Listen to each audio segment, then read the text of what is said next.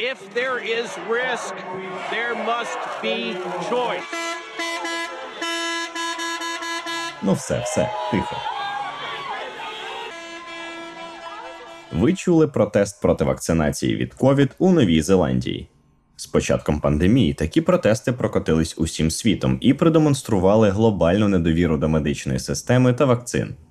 А що ж в Україні? Не короною єдиною. У 2021 році у 5 дітей на Закарпатті виявили вірус поліомієліту. Вони не мали планових щеплень. Перший випадок був зафіксований у 12-річної дівчинки з Тячівського району Закарпатської області.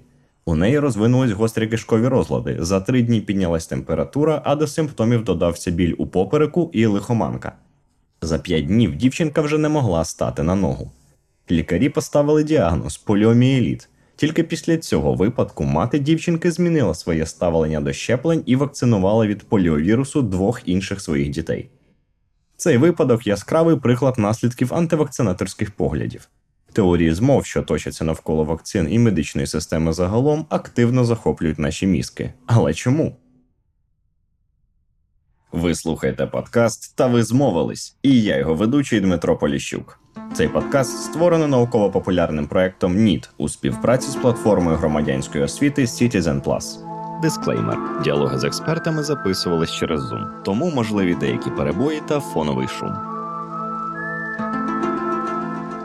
Тому що насправді нічого не зрозуміло. Справа в тому, що наше тіло має одну дуже цікаву особливість. Воно і предмет дослідження, і інструмент дослідження. Ви ніяким чином не можете знати своє тіло, окрім через власне тіло. І це призводить до когнітивного дисонансу стосовно вас самих. Ось чому ви можете бачити одну річ, але відчувати зовсім інакшу. Не забуваючи при цьому, що ваш розум швидший за ваше тіло, і, умовно кажучи, ви вже мисленнєво вже щось пережили, але ваше тіло продовжує це переживати, і в результаті ви намагаєтесь когнітивно знайти причину, чого ж вас до сих пір ще трусить, або чого ж до сих пір ви саме в такому, власне, стані.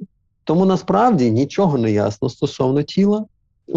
І, відповідно, це одна із основних причин, в тому, що оцей наш тілесний когнітивний досвід стосовно нас самих настільки різний по швидкості, що ми готові, ми не знаємо насправді, що ми відчуваємо. І оце є причиною того, що ми дуже, дуже ставимося по-різному до питань теорії змов стосовно нашого здоров'я і, до речі, більше схильні в них вірити, ніж в якісь інші теорії змов економічного, політичного характеру. Михайло Кольцов, філософ та експерт з кібербезпеки, вважає, що віра людей у різну конспірологію про своє здоров'я пов'язана з незнанням власного тіла, хоча може здаватися навпаки. Загалом, теорії змов – це спроба пояснити швидкі зміни та події, в тому числі в нашому тілі, наче за цим стоїть чийсь злий мотив.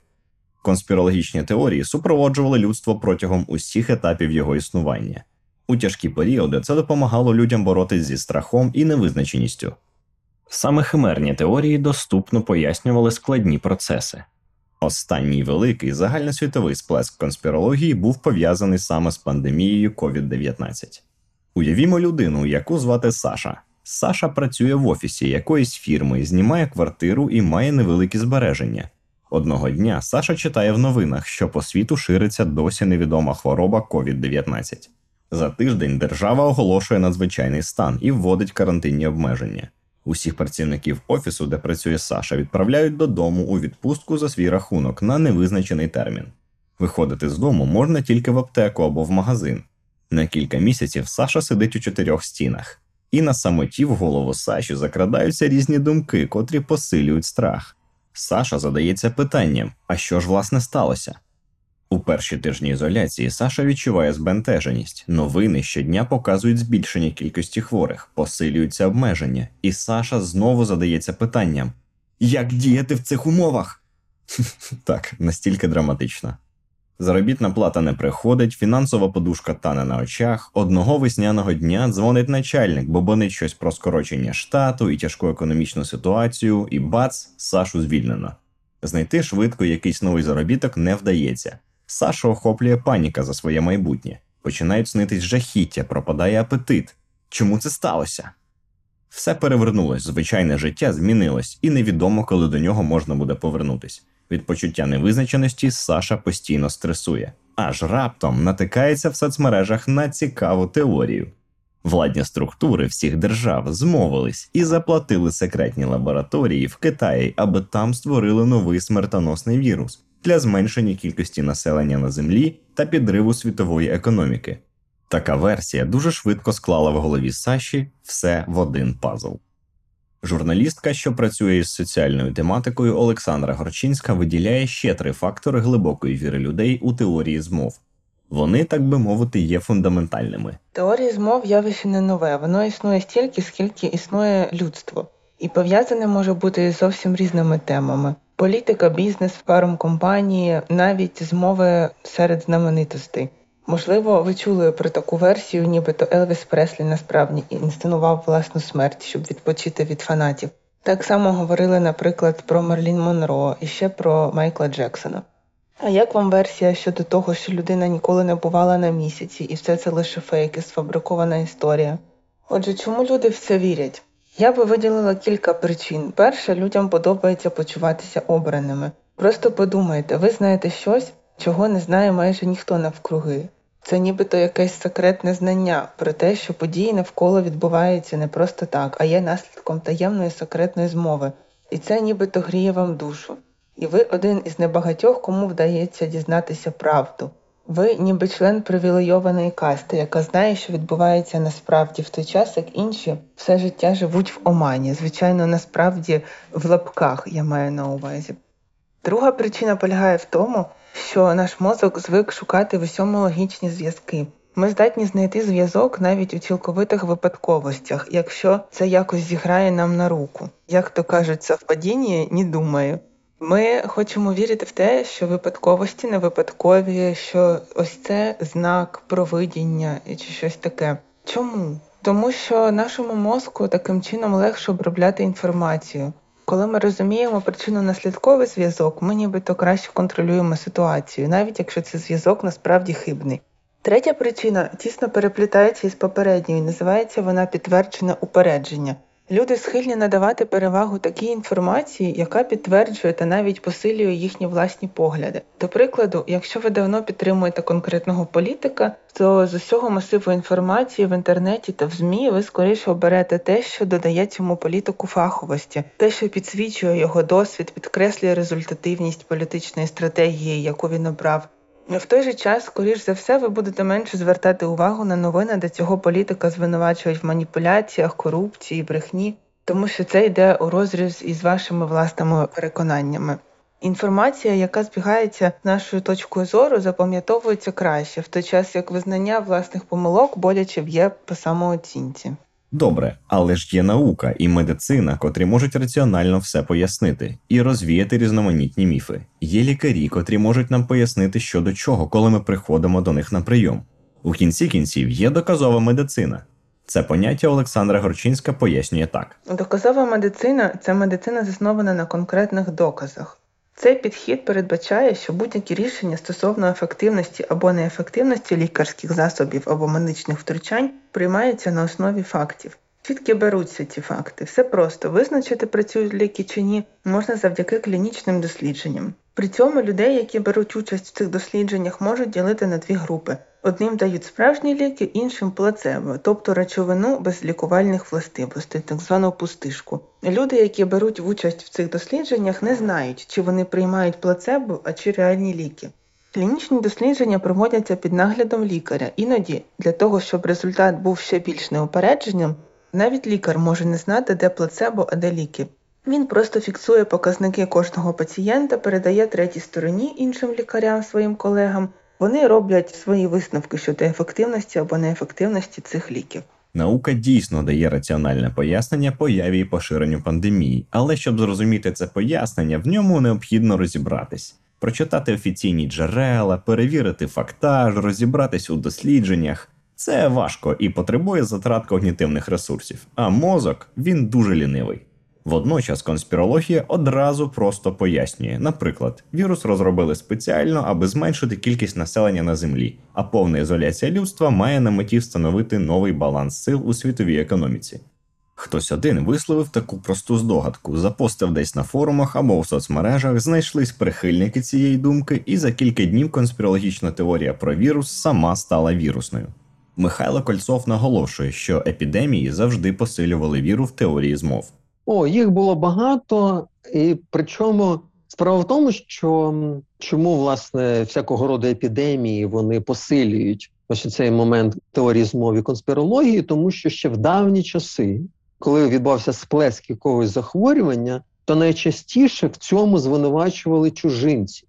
Тому що ви задаєте просте питання. Вчора я не хворів, вчора було все нормально, сьогодні я захворів. Що змінилося? А там чужинець прийшов, він приніс якусь хворобу, отже, треба знищити чужинця, щоб ми, власне, не хворіли. І в епідеміях, відповідно, продовжився ось цей момент.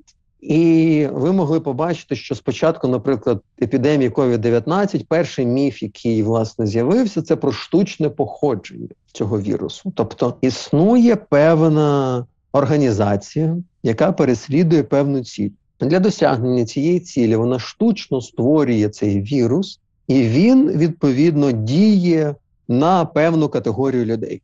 Зі СНІДом було те ж саме. Тобто з будь-яка епідемія вона вказувала, що за цим стоїть певний намір. Другий момент, який відразу підсилила епідемія, це пошук тих же самих чудодійних ліків, які можуть вас вберегти. Тобто те саме, що ми бачили з шарлатанами в 16-17 столітті, воно так само повторилося. Часник допомагає, там 100 грам допомагає вилікувати, там треба вийти на повний місяць, там перехреститися, вилити на себе відро води, і тоді ти не захворієш на ковід. Відповідно, ця категорія посилилась. Але насправді більшість із таких теорій змов поширились тоді, коли зайшла мова про вакцини. Тобто така третя категорія міфів. І ось отут відбулася надзвичайно цікава ситуація. З одного боку посилився антивакцинаторський, власне, рух, який вказував на те, що існує пряма залежність між цими вакцинами і появами різних хронічних і більш гострих хвороб. Там поширений оцей міф про аутизм у дітей, якби і інші, власне, міфи. Але чому, власне, парадокс відбувся? Тому що поряд з негативними теоріями змов почали виникати позитивні теорії змов. І вони виявилися набагато ефективнішими у боротьбі з іншими теоріями змови. Наприклад, почало з'являтися повідомлення про те, що там файзерівська вакцина збільшує розмір грудей на один розмір. Це для дівчат, для хлопців інше збільшення, якби ідеї там, і інший момент.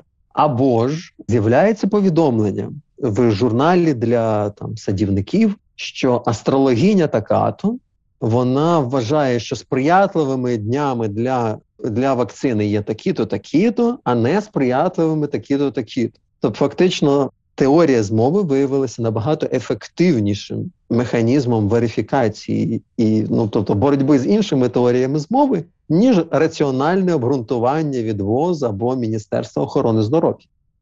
І відповідно медицина в цьому випадку є просто кладезем теорії змов, з тієї простої причини з нашого ставлення до нашого тіла і нашої здатності його розуміти.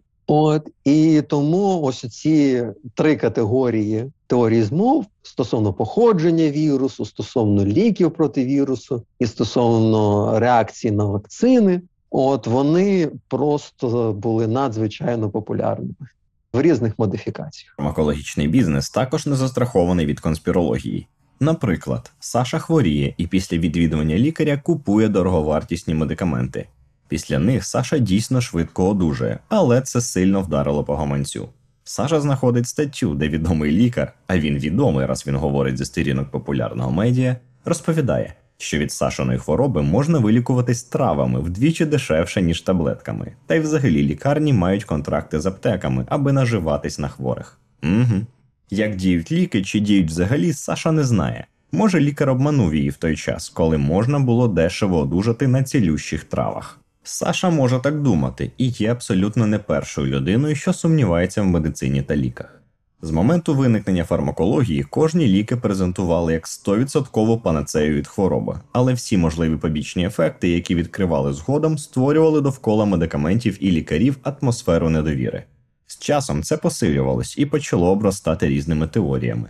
Так з'явилась конспірологічна версія про Бігфарму – змову між лікарями, науковцями і політиками задля регулювання життя людей. Теорії з'явилися ще всередині 19 століття і пізніше.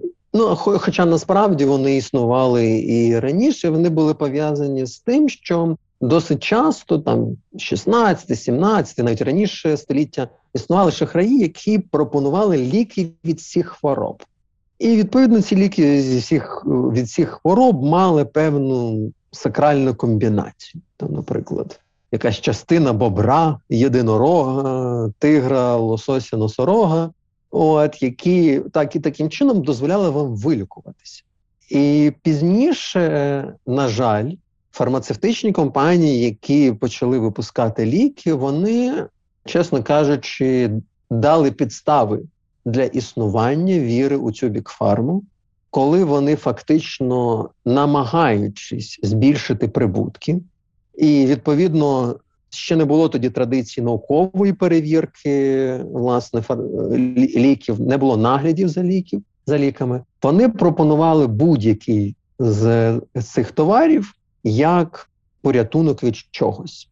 І з бажанням розширити цю аудиторію вони там кокаїн мало дітям не давали там. Це був дитячий, на початку 20-го століття це кокаїн можна було в аптеці купити. І дітям, до речі, давати. І, відповідно, після того, коли почали траплятися такі випадки неконтрольованого використання ліків, які призводили до проблем зі здоров'ям в пізніший час, це підсилило віру людей в тому, що за негараздами зі здоров'ям стоїть щось велике, тобто існує певний намір. І цей намір, він спрямований на отримання прибутків, а не на піклування про здоров'я людей. Це ж саме вірування підсилились і ціни на ліки. Тобто, коли я не можу дозволити собі такі ліки, і, відповідно, люди не завжди знають, що іноді за цією ціною може стояти жадібність, але іноді за цим стоїть просто технологічна складність отримання діючої речовини. І, відповідно, оскільки ви не знаєте, як розрізнити, чому певні ліки коштують $450,000, тому що вони жадібні, чи тому що технологічний процес такий, що діючу речовину треба 1,5 року на органічному синтезі тримати, щоб, власне, добути. І, відповідно, тому бігфарма виникла як поєднання цього антично-середньовічного уявлення про ліки від всіх хвороб, які поширювалися переважно шарлатанами і пропонувалися фактично в великій кількості. І вони поєдналися з оцими трагічними випадками, коли жадібність фармацевтичних компаній в окремих, тобто до появи регулятора, до появи, власне, якісної перевірки ліків, то до того часу, власне, це. Оці два моменти, вони підсилились і стали в результаті, вони лягли в основі теорії змов з приводу бігфарми. Бігфарма – не єдина конспірологічна теорія, що стосується медицини. Їх є безліч. Я розпитав про це Олександру Горчинську. Чимало теорій змов пов'язані з темою здоров'я. До прикладу, серед тих, хто вирішив поставити під сумнів сучасні наукові розробки, здобутки лікарів та ефективність лікарських засобів, так званий рух СНІД-дисидентів. СНІД – комплекс захворювань, який розвивається внаслідок руйнування імунітету людини ВІЛ-інфекцією. Попередити СНІД можна, якщо ВІЛ буде виявлений якомога раніше. Це дасть можливість вчасно почати прийом антиретровірусної терапії. Ці ліки не знищать вірус повністю, але зміцнять імунітет та знизять вірусне навантаження.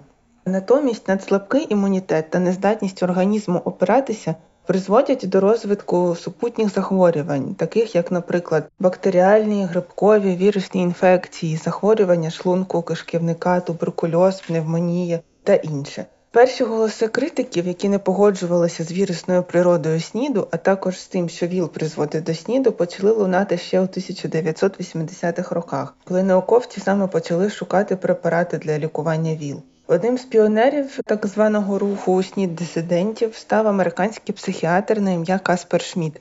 Він не визнавав, що між ВІЛ та СНІДом є зв'язок. За 10 років Шмідт помер, за іронією долі, від СНІДу.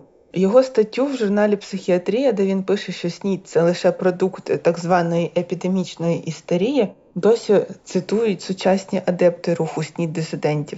Таких, як він, в історії СНІД-дисидентства безліч. І дуже часто СНІД-дисиденти закінчують так само, як і Каспер Шмідт, тобто помирають від того, існування чого самі категорично заперечували. Ще одна поширена теорія змови стосується вакцинації. Пандемія коронавірусу добре показала, наскільки поширеними є такі рухи у різних куточках світу. За що, чи точніше проти чого вони виступають? Противники вакцинації та ковіду просувають кілька тез, які зазвичай йдуть в розріз із науковими підходами. Хтось сумнівається у факті існування самого ковіду. Його називають звичайним ГРВІ, а серйозні наслідки, як, наприклад, утруднене дихання, надвисока температура, загроза смерті, вигаданими. Є й ті, хто підтверджує факт існування ковіду, але такі люди переконані. Хворобу вигадали спеціально в лабораторії, а потім навмисно випустили вірус як біологічну зброю. Проте, чи не найбільший привід для протестів – це, власне, мабуть, сама вакцинація. Особливо там, де вона є обов'язковою,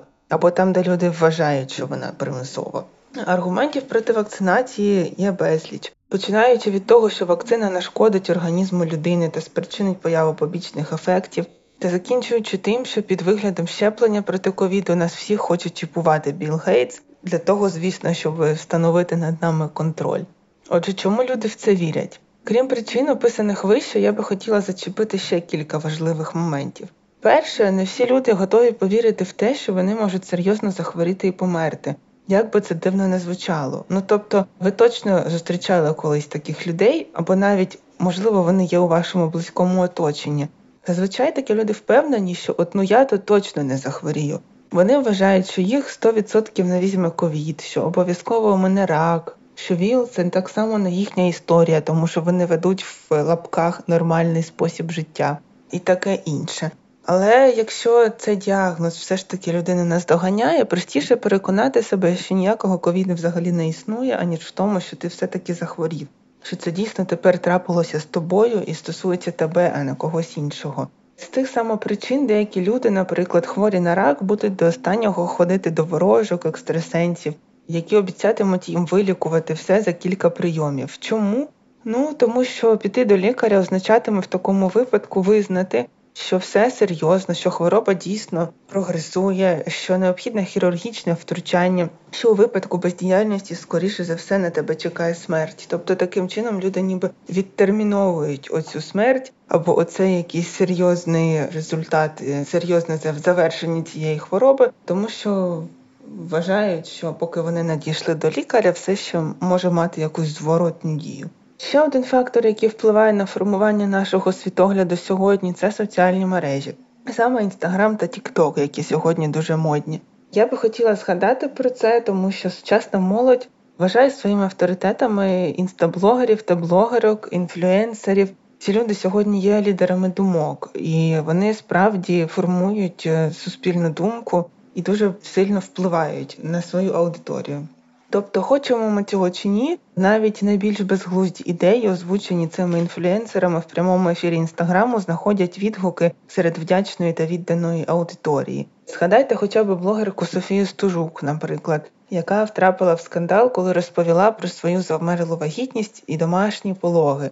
Або про її чоловіка, теж блогера. Його звали Дмитро Стужук, і він не визнавав, що COVID-19 – це дійсно небезпечний вірус. Але сам помер від ускладнень, спричинених коронавірусною інфекцією. Тобто, знов-таки, і тут ми бачимо щось дуже схоже із історією про СНІД-дисидентів, які не визнають існування СНІД і ВІЛ-інфекції, і часто можуть також помирати саме від цього.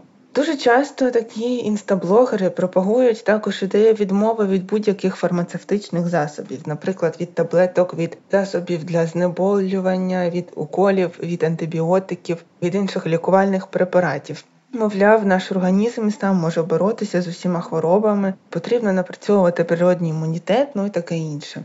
Тож, якщо така блогерка-мільйонниця в своєму інстаграмі розповість, що вакцинація – це зло, бо склад вакцини не вивчений, що він шкодить здоров'ю і взагалі, що сама вона своїх дітей не щепить, а лікує їх травками та гомеопатією, то підписниці такої блогерки, скоріш за все, повірять в це і будуть брати з неї приклад. Бо ж якщо цей авторитет так робить, то вони то чим гірші, правда?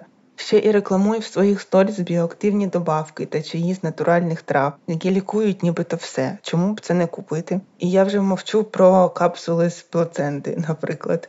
Ну і останнє, не менш важливе, мабуть, те, що більше підігріває адептів теорії змови та спонукає їх діяти всупереч здоровому глузду, це релігійний фактор. Дуже часто він є вирішальним для певної категорії людей у формуванні світогляду і власних точок опори.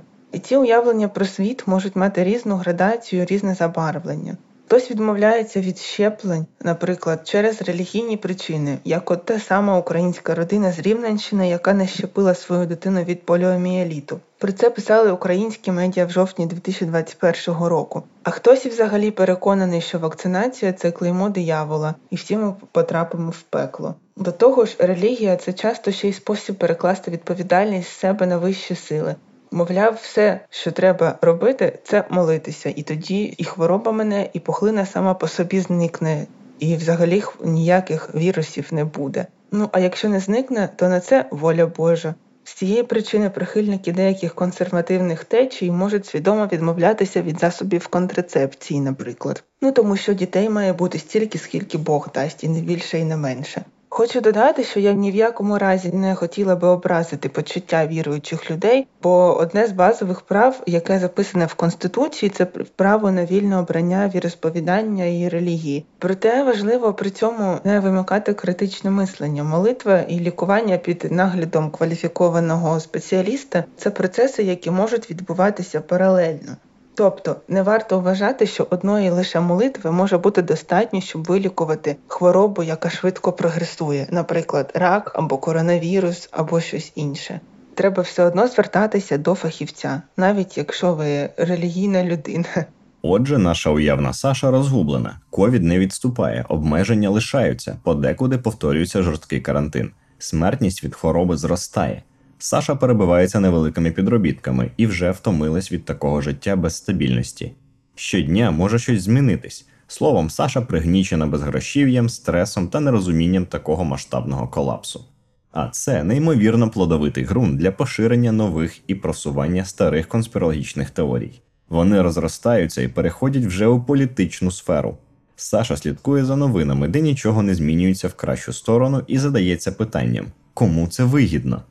Насправді, Саші психологічно важко повірити, що така катастрофа, як пандемія, неконтрольоване явище. І не тільки Саші. Людина прагне знайти вигідне комусь у кожному явищі, що з нею відбувається. І вірити у випадковості доволі важко, коли ти стикаєшся з такою кількістю проблем. Якщо у середні віки під час спалахів чуми, віспи чи холери люди вірили, що це Боже покарання за їхню гріховність, що Бог стоїть за великим мором, то у сучасному світі, де релігія перестає відігравати ключову роль, нам не зрозуміло, хто за цим стоїть. Простою відповіді буде змова Бігфарми і світового уряду, звичайно.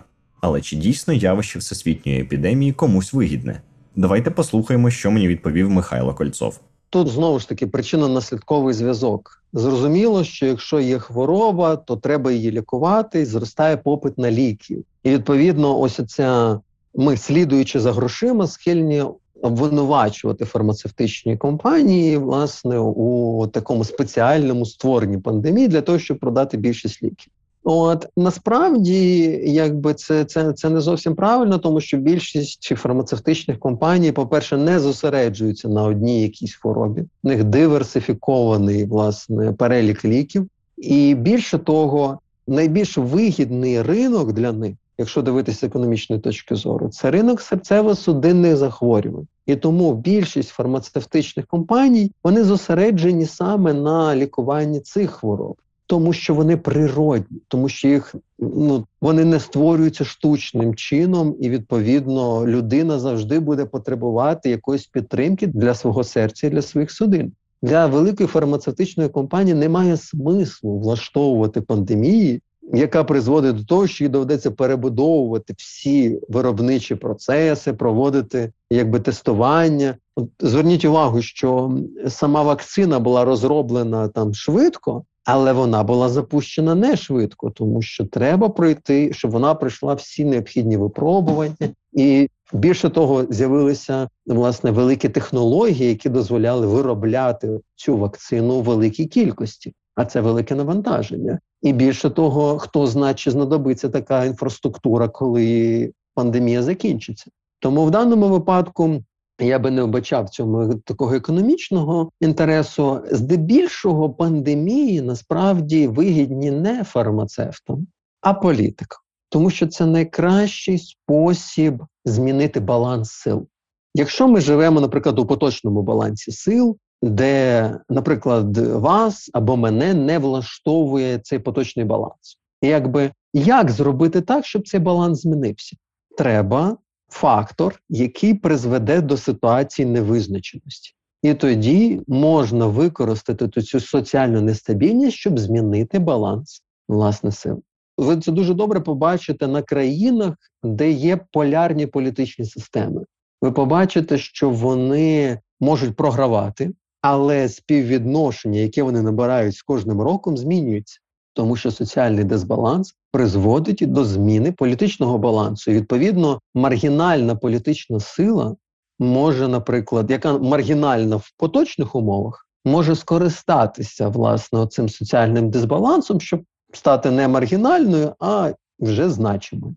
От, і тому, в даному випадку я більше бачу політичні зиски, аніж фармацевтичні, аніж економічні. Отже, вигода є невеликою і шкоди простому населенню вона не несе. Але ці версії продовжують мерехтіти в соцмережах, навіть у деяких медіа. Саша постійно на них натикається, що посилює віру у наявність змови. Аж раптом вже до існуючої кількості причин поширення конспірології додається новина про розроблення вакцини від ковіду, котра не дає 100% імунітет, проте значно зменшує і ризик захворювання, і полегшує можливий його перебіг. Аби перемогти пандемію завдяки вакцині, необхідно створити колективний імунітет. Для цього необхідно щепити більший відсоток населення. І тут виринає одна з найпоширеніших теорій змов – антивакцинаторство, яке вже згадувалось у словах наших гостей раніше. Антивакцинаторство – це сумнів в ефективності, безпеці і необхідності рекомендованих вакцин, а також твердження, що обов'язкова вакцинація порушує права людини. Там є кілька прошарків. Тобто один із прошарків, там базовий інстинкт полягає в тому, що будь-яке втручання в тіло, воно може призвести до невідворотних змін. Тобто найчастіше сам початок, антивакцинаторського руху починався з того, що від вакцини хтось помирає. Тобто фактично введення вакцини є введенням отрути. Це перший такий, модус. І це, до речі, призвело свого часу до страшної проблеми для України, коли в травні місяці з'явилась публікація, що в Краматорську хлопчик отримав вакцину і через тиждень помер. І це зупинило вакцинацію по всій країні. І це призвело до того, що потім спалахи поліомієліту почалися у Рівному, в Закарпатті, всі інші такі проблеми. Тобто це перший момент, що це отрута. А другий момент тим, що він веде до незворотних змін в організмі. Найбільш популярний це було аутизм, насправді там була тотальна підробка. Просто тотальна підробка самого дослідження. І, відповідно, когнітивні проблеми у дитини. От розумієте, це власне, б'є по базовому екзистенційному інстинкту. Оскільки вакцину треба вводити в дитячому віці, то фактично, коли ви використовуєте цю вакцину, то фактично це призводить до невідворотних змін. І третій міф, який, власне, був пов'язаний, це те, що входить у вакцину. І там відразу і формалін, і з трупів беруть, і все інше, і ген скорпіона. Тобто весь класичний набір з приводу того вгадати, що в пробірці, вгадати, що в шприцу, він дозволяє вашій фантазії гуляти як завгодно. Ось ці три аспекти у медичній антивакцинаторській, вони надзвичайно сильні, але зверніть увагу, що в основі них лежать базові страхи і та ж сама епістемічна невизначеність. Я не знаю, що в шприцу, я не знаю, як моє тіло відреагує на цю вакцину, я не знаю, чи дійсно вона мені допоможе, тобто нащо я її власне використовую, і це, власне, породжує ці антивакцинаторські настрої. Загалом, це явище було широко поширене від моменту появи першої вакцини – вакцини від натуральної віспи, розробленої Едвардом Дженером. Це пов'язано зі страхом. Людина не знає точно, що за рідина знаходиться в пробірці чи шприці. Тим часом Саша знаходить вакансію з гарною зарплатою, проходить співбесіду, але для початку роботи необхідна довідка про вакцинацію. Втрачати можливість Саша не хоче, тож він приймає рішення – вакцинуватись. Але шляхом до кабінету на вакцинацію Саша починає консультуватись з рідними та знайомими. Ну, звісно, їхньому досвіду вірить більше, ніж слова медиків, активістів та держави. Як назло, Сашин дядько після вакцинації знову захворів старою болячкою, що явно не випадковість. Тепер Саша вагається, чи варто вакцинуватись. З одного боку, така класна вакансія, а з іншого, чи виживе Саша взагалі після вакцинації? Багатьом відомий вислів «Сарафанне радіо» або «Баба бабі сказала». Це такий спосіб усної передачі інформації, джерело якої зазвичай не підтверджене, а правдивість десь на рівні чуток і пліток. При цьому інформація може змінюватися в залежності від того, як багато людей перекаже її одне одному.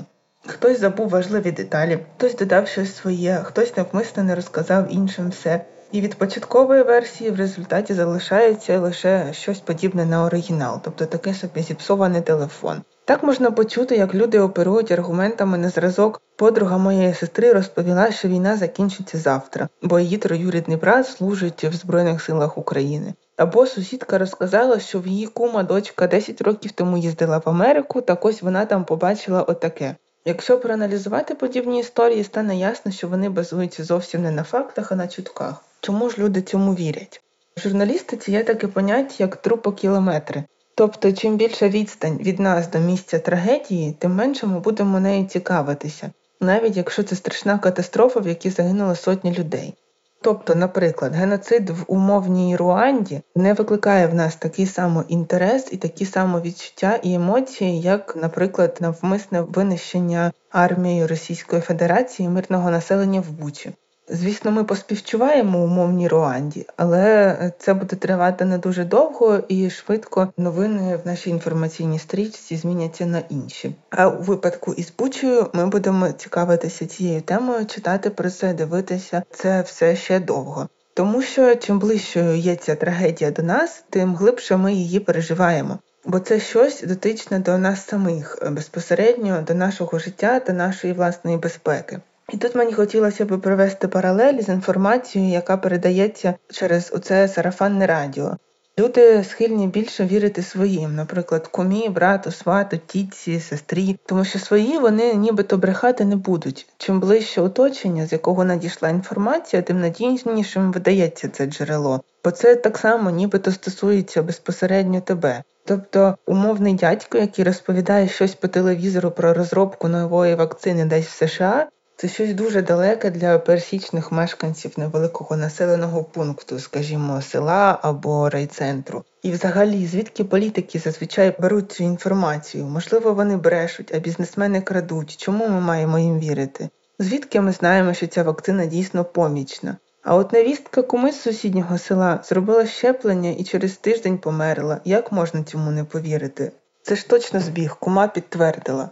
От тому люди обирають дуже часто вірити інформації, яка надходить від родичів, а не від офіційних джерел. Треба тут також додати, що не всі взагалі розуміють різницю між тим, яке джерело інформації, власне, нормальне, а яке ні. Тобто не вміють відрізняти фейкові новини від нормальних, не вміють вирізняти, які сайти пишуть адекватно, які ні, які ЗМІ вважаються політично забарвленими, а які нейтральними. І тому Дуже часто інформацію беруть з усіх питань, в тому числі і стосовно ковіду, з непідтверджених і сумнівних джерел і вірять цьому на слово. Дуже часто тут також грає роль розсилка, наприклад, у Viber-чатах. Я згадую саме Viber, тому що цей месенджер найбільш популярний серед населення більш старшого, так скажімо. І я думаю, що всі бачили ці всі розсилки там із серії перейшли 10 своїм друзям про те, що літатимуть літаки чи якісь там гвинтокрили розпилюватимуть якусь рідину над містом для того, щоб знищити коронавірус. І треба буде вночі позакривати вікна, щоб ми цим не дихали. Розійшли всім і поперед усіх. Цей фейк був дуже популярний, коли тільки почався коронавірус, коли почалася пандемія в Україні. Його тиражували з трошки різними формулюваннями, могли самі формулювання відрізнятися, але його розкидували і по чатах, і писали якісь новини на сумнівних, непідтверджених джерелах. Люди цьому вірили і пересилали, і особисто мені мої родичі так само це пересилали. Тобто, на жаль, у нас ще дуже низька культура роботи, низький рівень інформаційної культури цієї, і низький рівень розуміння, що робити в інтернеті, яким сайтам довіряти, які медіа читати, а які не варто читати. Це один із варіантів появи антивакцинаторських настроїв. Досвід близької людини, дотичний досвід, а не абстрактні заяви науковців і політиків, котрі десь там далеко. Саша довіряє розповідям рідних, вони не збрешуть йому. Також на закріплення подібних настроїв у голові Саші впливають різного роду псевдонаукові статті медиків, що виступають проти будь-якої вакцинації. Основний аргумент – там невідомий склад вакцини і невідомі побічні ефекти, адже за короткий час тестувань виявити їх нібито неможливо. Ну і звісно, соцмережі. Кілька улюблених блогерів Саші виступають проти вакцинації. Якщо така відома людина не довіряє фармацевтам, котрі розробили вакцину, то чому Саша має діяти інакше? У коментарях під постами Саша знаходить ще більше аргументів, чому вакцина – це погано. І пишуть ці коментарі живі люди. Саша боїться за своє життя і приймає рішення не вакцинуватись. Але як це рішення Саші вплине на життя інших людей? Ми не можемо їх ігнорувати, тому що, по-перше, вони частина нашого суспільства. А по-друге, не слід пам'ятати важливу мету, яку переслідує вакцина – це колективний імунітет. Якби тут питання не індивідуального здоров'я, а колективного здоров'я. Тобто, фактично, якщо в колективі є велика кількість, власне, невакцинованих, то наявність там вакцинованих, якби призведе лише до того, що вакцинована людина легше перенесе симптоми, але не зменшує ризик захворіти. Відповідно, якби не можна ігнорувати антивакцинаторський рух, треба з ним, власне, працювати. І вміти з ним працювати, тому що без колективного імунітету не зникне сама хвороба. А це буде призводити до ризику і для вакцинованих людей, які перенесуть це в легкій формі, але все одно будуть хворіти. Просто через те, що навколо багато хворих людей.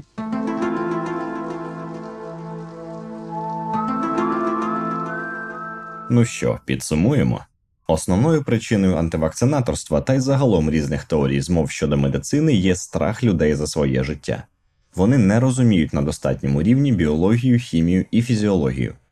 Недовіра до медичних інституцій пов'язана із травматичним досвідом лікування і відвідування лікарень, де процес прийому у лікаря обтяжений бюрократією, чергами і багатьма незрозумілими нюансами. Проте Олександра Горчинська пропонує кілька нескладних тез, що можуть виправити цю ситуацію і збільшити авторитет медицини в очах українців. Що із цим всім робити? Я думаю, моя відповідь буде простою і очевидною, але не настільки простою, як здавалося б. По-перше, дуже важливо не забувати про інформаційні кампанії, про просвітницькі кампанії, тобто пояснювати людям, що до чого, не залишати їх без відповідей на їхні запитання. Тому що коли вони не мають відповідей, вони починають додумувати, шукати інформацію десь у власних джерелах, збиратися на досвід своїх там сусідів чи когось ще, і результату в цьому ніякого немає. Тобто Міністерство охорони здоров'я, наприклад, або установи, які займаються тематикою охорони здоров'я та медициною, повинні надавати чіткі відповіді на найпоширеніші питання. пояснювати, чому це треба робити так, а це не так, чому це міф, чому це вигадка. Звісно, зараз, коли у нас в інформаційному просторі зовсім інша повістка, зовсім інший порядок денний, так би мовити, тому що все зосереджене на темі війни, ми трошки вже забули про коронавірус, це питання сунулося на якийсь другий чи третій план, але воно все одно є, і навіть якщо зараз воно не настільки актуальне, як було на початку, все одно питання здоров'я, питання медицини, медичних послуг, питання вакцинації дітей від різних захворювань будуть актуальні і надалі. Тобто, я думаю, що перше – це інформаційна і просвітницька діяльність. Ну і ще один важливий момент – це поведінка самих лікарів і медиків загалом та імідж, який вони формують навколо себе. Тому що у нас у людей, на жаль, досі сформований такий стереотип про те, що більшість лікарів беруть хабарі, про те, що існує бюрократія, про те, що складно записатися до якогось лікаря, треба чекати, про те, що є черги, про те, що не всі нововведення, як от електронні черги, наприклад, і запис через програму Хелсі, це досі, на жаль, не всім зрозуміло. Тобто люди, які не мають доступу до інтернету, не мають комп'ютерів, або не мають смартфонів, або просто не вміють цим користуватися, їм складно зрозуміти, як це працює, як записатися. І вони вирішують взагалі не йти до лікаря, наприклад, тому що вони просто не розуміють, як до нього потрапити. З цим теж треба щось вирішувати, і я думаю, що таких людей зараз стане більше, тому що через військові дії немає у багатьох людей доступу до інтернету, немає зв'язку, немає смартфонів, немає зв'язку зі своїми лікарями. І взагалі перенаповнені лікарні і трохи складніша ситуація, ніж була до цього всього. Тому треба максимально пояснювати людям, як вони можуть отримати медичну допомогу, до кого вони можуть звернутися, де вони можуть це зробити, яким чином пояснювати, що послуги безкоштовні, якщо це дійсно так, наприклад, якщо це вакцинація від коронавірусу, пояснювати, що в них ніхто не має права вимагати ці гроші. Тобто це така багатофакторна проблема, проблема з кількох складників, і зараз все це ще підсилюється через війну. І тому дуже важко дати якусь однозначну відповідь, що з цим робити.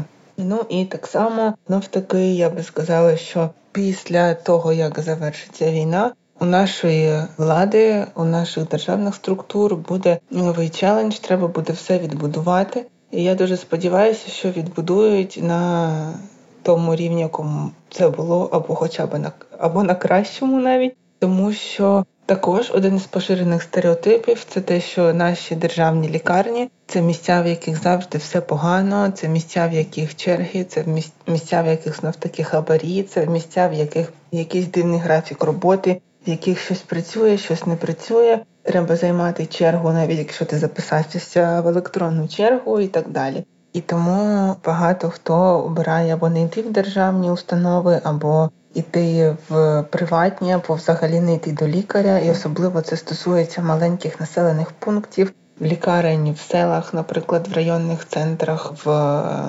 селищах міського типу, тому що дуже часто в таких лікарнях немає належних умов для лікування людей. Наприклад, немає умов для людей, які є маломобільними, які пересуваються на кріслах колісних, які мають інвалідність або тимчасово втратили мобільність, наприклад, внаслідок якоїсь травми, зламали ногу, скажімо. Є певна складність з тим, щоб ці люди взагалі могли вільно пересуватися і потрапити до поліклініки або до лікарні в принципі. І тому, чому я про це все зараз згадую, тому що мені здається, що це теж складники, які впливають потім на поведінку людей, на їхнє ставлення до системи охорони здоров'я в Україні в цілому. Тому що коли людина думає, що все одно там в лікарні все погано, все одно лікар попросить гроші на халатики чи там на якусь шоколадку медсестрі чи щось іще за послуги, які мають бути безкоштовними. Якщо в лікарні немає ліфта, наприклад, а пацієнт, який хоче прийти до лікаря, користується милицями або кріслом колісним.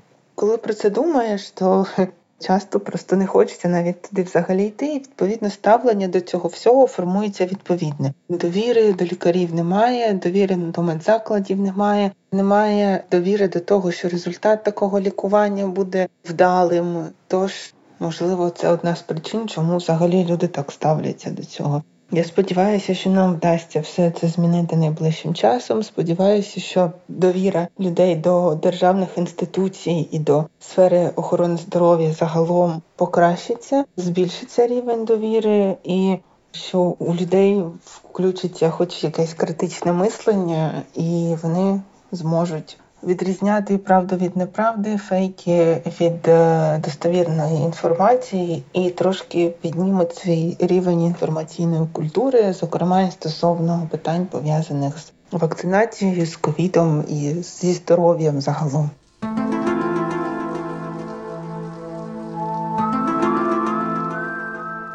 Поки ми з командою записуємо цей епізод, у нашій країні війна. Тож цікаво, чи підвищиться авторитет влади в очах українців після нашої перемоги, та чи може змінитися ситуація з довірою і до медичних закладів? Михайло Кольцов вважає, що так. Я думаю, що в нас буде зростання до рівня довіри до власне владних інституцій, але не до всіх, Наприклад, деякі інституції отримують значні зміни, буде дуже жорстка вимога їхньої зміни. Це особливо ті інституції, які під час війни якби поводили себе не так, як, власне, від них очікували. І тому буде явне переосмислення цього. Я думаю, що такі, власне, інституції, як МОЗ, які зараз представлені навіть не міністерством, а лікарями, які там щодня рятують поранених, які щодня рятують людей, вони отримують дуже високий рівень довіри, і, відповідно, до них частіше, власне, будуть прислухатися. Втім, буде все ж таки ще й вимога до реконструкції або реорганізації окремих державних структур, які, умовно кажучи, діяли несинхронно. На такому втішному прогнозі я з вами прощаюсь. Бережіть себе і обов'язково прослухайте наступний епізод подкасту «Та ви змовились». Там ми поговоримо про теорії, в яких українці заснували ледь чи не всю людську цивілізацію, і про те, чому ж нам так хочеться в це вірити. Почуємось! Цей епізод було створено у співпраці з платформою громадянської освіти Citizen+ за підтримки МЗС Німеччини. Щоб дізнатись більше, переходьте за посиланням в описі на наш спільний онлайн-курс «Конспірологія 101. Теорії змов та дезінформація». Над епізодом працювали ведучий Дмитро Поліщук, інтерв'юерка та авторка текстів Анна Солоницька, редакторка та арт-директорка Ярина Вишинська. Гостями подкасту «Та ви змовились» стали Олександра Горчинська, журналістка, висвітлює у своїх статтях соціальну тематику. Михайло Кольцов, філософ, експерт з кібербезпеки, аналізу і візуалізації даних, факт-чекінга, консультант Світового банку у сфері аналізу даних та кібербезпеки.